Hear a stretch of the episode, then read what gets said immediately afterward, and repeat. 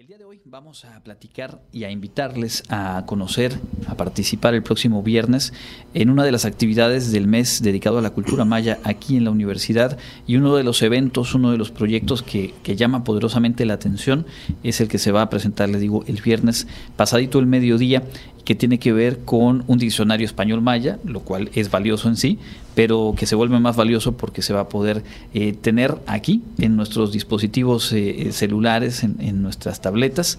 Y pues para darnos los detalles de esto está con nosotros el licenciado Daniel Horta Moreno, a quien pues le agradecemos su tiempo y le damos la bienvenida. Muchas gracias Andrés, encantado de estar aquí con ustedes. Bueno, pues Daniel, platicábamos antes de entrar al aire que hasta al menos hace unos meses no existía, probablemente todavía no existe disponible una aplicación para tener un diccionario español maya en tabletas y dispositivos. Así es, este, me llamó mucho la atención que no existiera siendo un estado maya hablante, son tres estados maya hablantes de hecho, con más de 500 mil personas maya hablantes.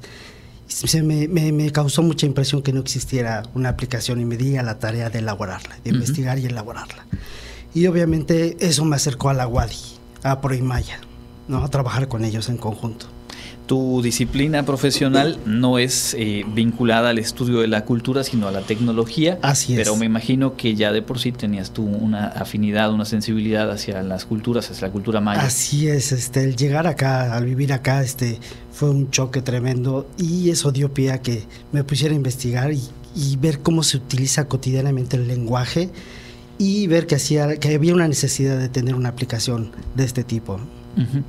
¿Qué tan común eh, es que, digamos, elementos de la cultura cotidiana tengan presencia en este tipo de dispositivos o en las aplicaciones como tal? Es decir, algunas otras lenguas originarias, algunos asuntos que tengan que ver con esta posibilidad de dar acceso a eh, los eh, hablantes de español a entrar en contacto con, con, lenguas originarias y viceversa. Ya, ya hay muchos, ya hay mucha tecnología. De hecho, acaba de haber algo en Chiapas que también incluye todo lo digital para que se empiecen a acercar a diferentes comunidades, a diferentes lenguas.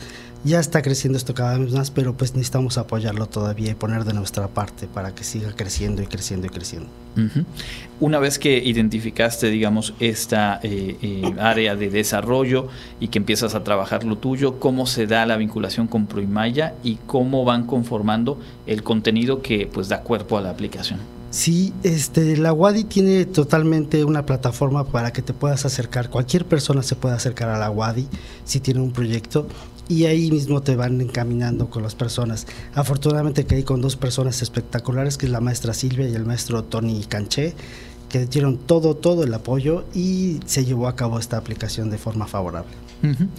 ¿De dónde parte eh, la información? ¿Es un solo diccionario del que te basas? ¿Son, ¿Son varios? ¿Se van conjuntando? ¿Cómo fue esta parte? Son varios diccionarios. Este, puedo nombrar el Cordemex, el Popular también y también hay algunas tesis que el maestro Tony vio y aportó algunas cosas. Sí, es todo, todo un trabajo de investigación.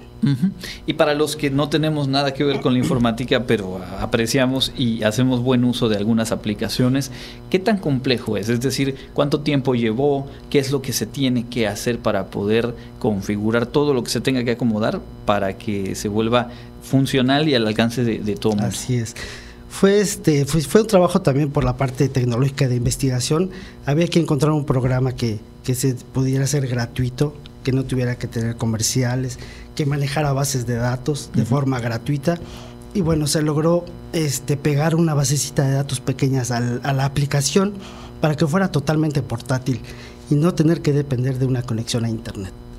Eso fue una, una gran ventaja con algo que dimos y bueno ahí está ya el programa.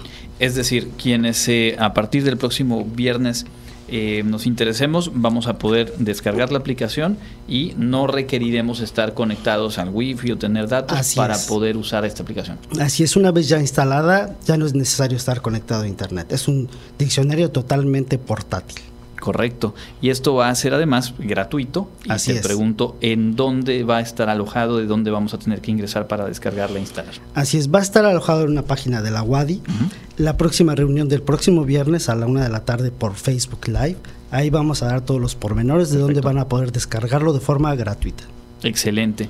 Pues entonces la invitación está ahí. Hay que conectarnos vía Facebook Live, el Facebook del Proimaya, que así lo pueden buscar, Proimaya. Y a la una de la tarde este viernes estará también ahí contigo el maestro Tony Canché. Exactamente. Para hacer la presentación de Así es, así es. Conéctense, por favor. Va a ser gratuito todo pues es una maravilla. La verdad es que creo que es un proyecto del que seguramente vamos a, seguir hablando, porque lo sabemos, en la cultura maya y la lengua maya en particular es objeto de estudio, objeto de interés mucho más allá de México, mucho más allá de nuestra región, y el que se ponga ahora a disposición una aplicación como esta seguramente va a llamar la atención. Así es, es una lengua que está viva, que hay que seguirle aprendiendo. Y bueno, ahí está la aportación que es una aplicación. Correcto. ¿Algo más que quieras agregar, Daniel? Nada, pues conéctense el próximo viernes 26 a la 1 por Facebook Live de la UADI.